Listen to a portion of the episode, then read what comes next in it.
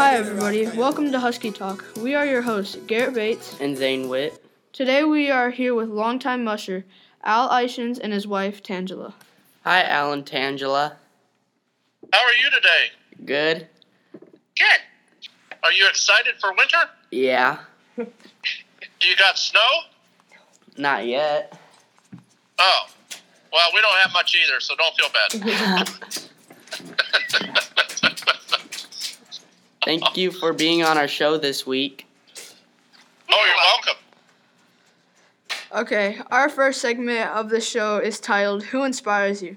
During this segment, we would like for you, Al, to tell us a little about, bit about who inspired you to get involved in the Iditarod.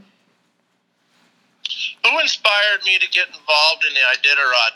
Well, what happened was I used to live on Saint Lawrence Island right next to Siberia.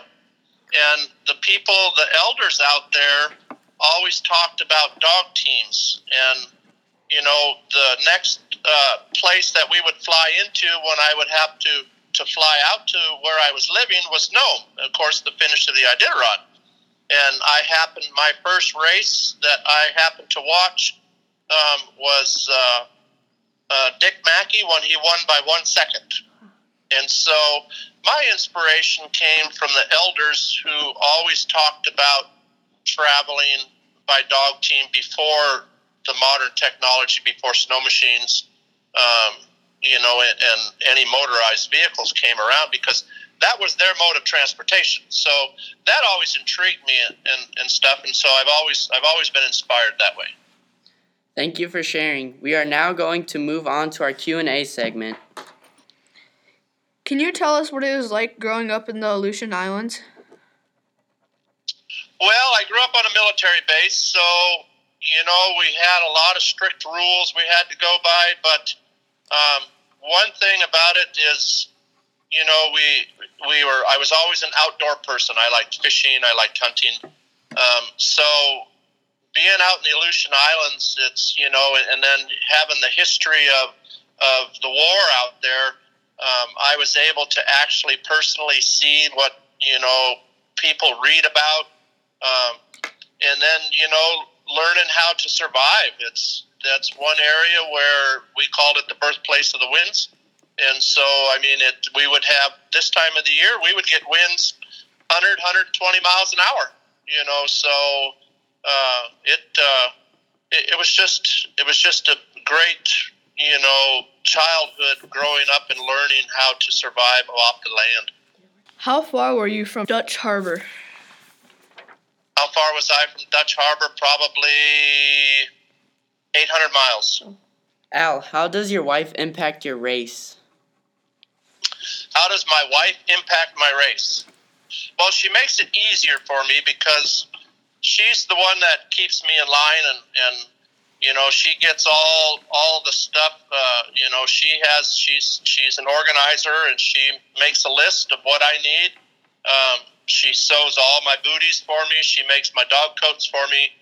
Um, you know, so she's a big big part of my race. If it wasn't for her, I wouldn't be able to race. It's, you know, to work a job and and try to train dogs, and then try to remember everything. Uh, you know, and that goes with all of our volunteers, too.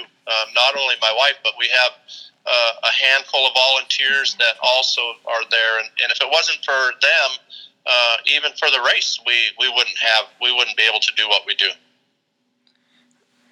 Tangela, what do you do to help on the trail at home and with the kennel? Well, for out on the trail, I usually try to get him to eat healthy. So I make, try to make him healthy foods, um, and then just making sure he has everything that he needs, going over his list. Um, sometimes he gets a little annoyed with me for going behind him um, and making sure he has everything, but that's just the way I do things. Um Like you said, I make all the dog booties and make all the dog coats. I do a lot of correspondence with schools um, and the students when he is out on the trail, um, giving them questions, usually make daily phone calls to the schools or through emails and just kind of giving them the update on everything. So I guess it, it really does take two people to be successful. All right. Al, does it help being older with more experiences on the trail? And could you tell us how this could help in certain situations? Well, being older, you know, they say older is wiser. Mm-hmm. Um, and, and and I do believe that, you know, but training is is your biggest help.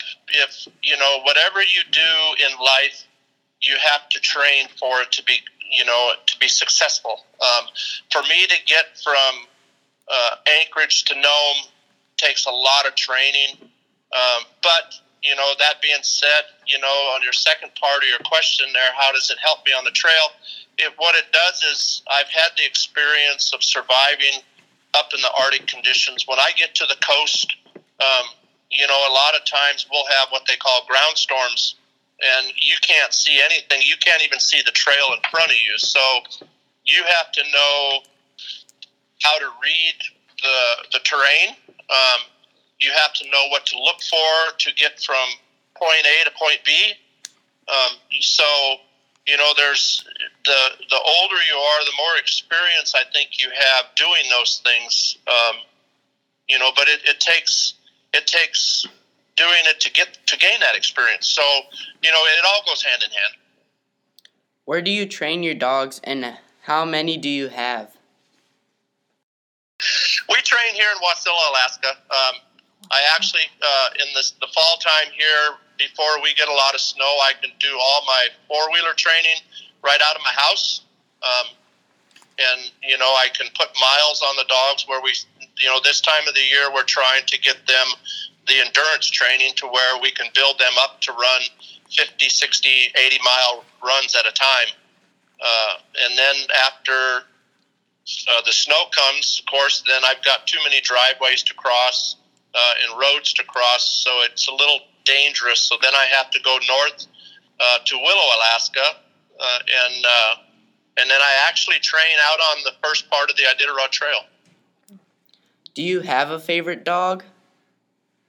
Do I have a favorite dog? I have several favorite dogs, but um, I've got, well, I've got thirty-two favorite dogs. forty-two? forty-two. Ooh, I got forty-two favorite dogs.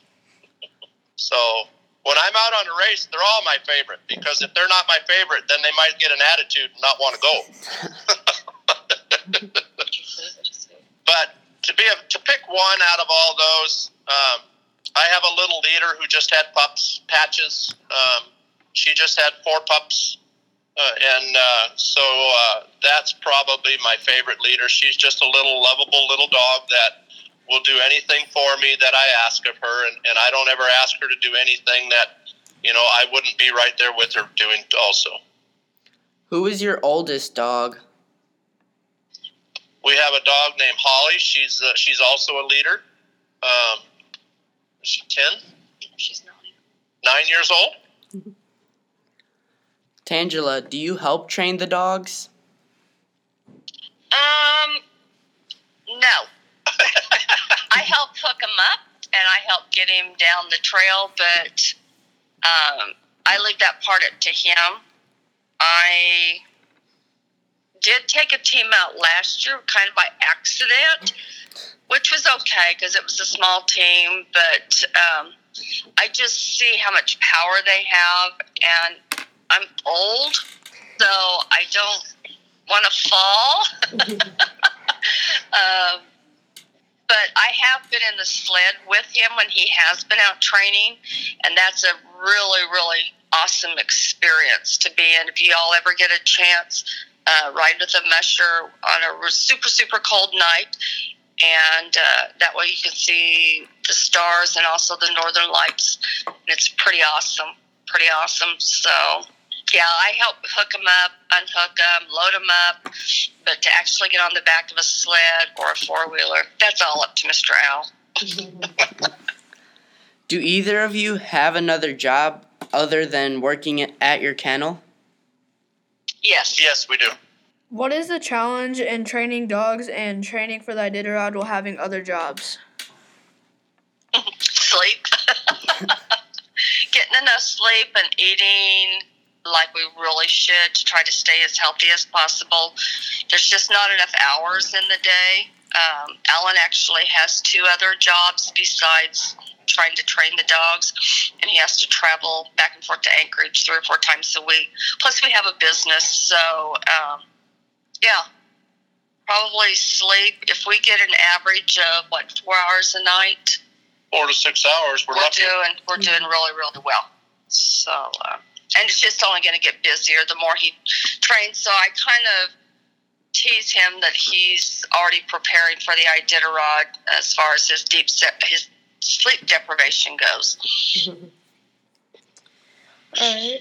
We researched that you run for children with diseases. What got you into racing for this cause? What got us into racing for this cause?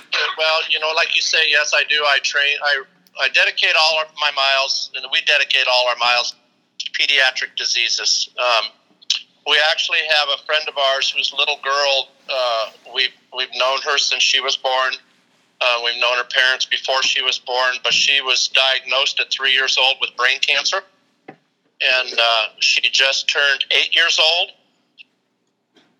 And uh, she uh, she wants to be a musher, but uh, and also at the same time we met a we met a, a gal who um, who had a little girl uh, that had a stroke at seven months old. And it affected uh, both sides of her body, so she'll never be able to walk or use her hands. So, and a lot of people don't know about things like this. They don't know, you know, to to be persistent and, uh, you know, to talk to, you know, talk to doctors and keep pushing them to find out what's wrong. Because with the little girl who had a stroke, uh, and actually the, the little girl who had brain cancer, they thought that she just had a cold, you know, or had the, uh, a bug, and they just wanted to give her Tylenol and send her home, but the parents were very persistent. So we're trying to bring awareness to the fact that, you know, parents have a sixth sense about their children. You know, how your parents say, you know, they know when you're doing something right and doing something wrong. Well, they also know when you don't just have a cold. So they, they, we tell them to be very persistent in, in, trying to find out, you know, and get an answer to what's going on. What is it like not seeing your husband for thirteen days and not knowing where he is? Oh, I know where he's at. I hear about it. Yeah. Um, you know, it's okay. It's okay. It doesn't bother me because I know that he knows how to survive out there. Um, It worries me sometimes. Well, say, for instance, the first year that he ran, he ran with pneumonia. So he had pneumonia out on the trail. He had also torn his shoulder up a couple of months before that. So he was running with the torn bicep and all of that. So that kind of worried me. But honestly, when he's out there on the trail, he's in his own element. And that's where he finds his peace and serenity. So as long as he's having fun, Um, and he's making good progress, then, yeah, I don't worry about him. When I see that he's starting to lag a little bit behind, then I'm wondering, okay, are the dogs getting sick, or, you know, did he run into trouble? But honestly, to be worried, worried about him, I don't, because he likes it. And so, yeah, when he's doing something that he likes to do, it's like, okay, go, go. Al, can you talk to us about your scariest experience you have had on the trail? Well, that's a tough one because there's so many experiences. You know, the first year I ran, we actually had to start in Fairbanks and uh, to actually mush down the Yukon River um, as many miles as we did, and then go from Galena to Huslia, Alaska.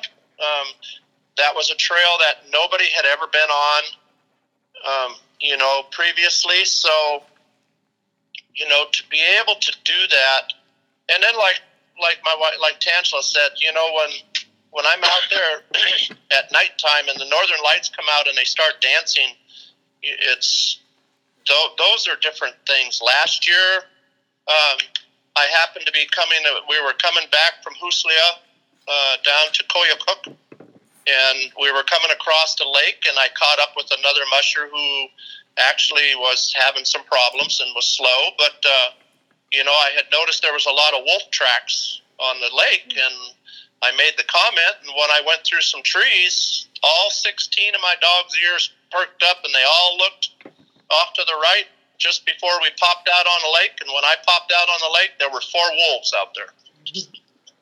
So, um, you know, something like that is, is you know, those type of experiences, uh, they make it worthwhile. It just just being out on the trail and seeing seeing other people, seeing the villages, and seeing Alaska by dog team. It's what's my scariest. He doesn't get scared out there. I don't.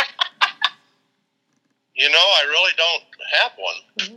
When you got drugged, probably was when you broke your foot. That probably was your scariest moment. Mm. Well, training, I've had some scary things. I, well, like Tangela said, I had ripped my shoulder all to heck. I tore every muscle in my shoulder, um, ripped my bicep muscle off, where they had to pull it back up and attach it to the bone. Uh, but just the scariest part of that was trying to hold on to a dog and still hold on to my sled while the dogs were dragging me down the trail and not let go. That was probably the scariest, because if I would have let go, I was probably twenty miles from my truck. So it would have been a long walk.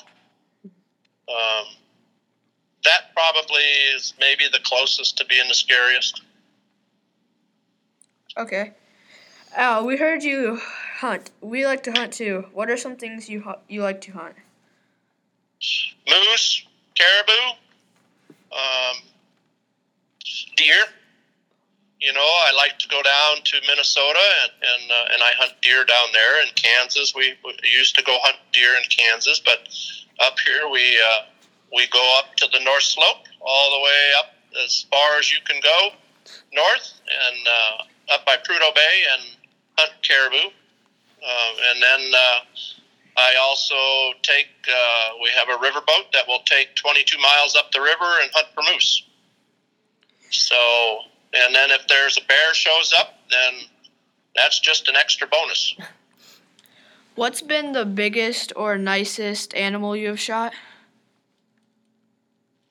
A moose, about fifteen hundred pounds. Oh. Wow.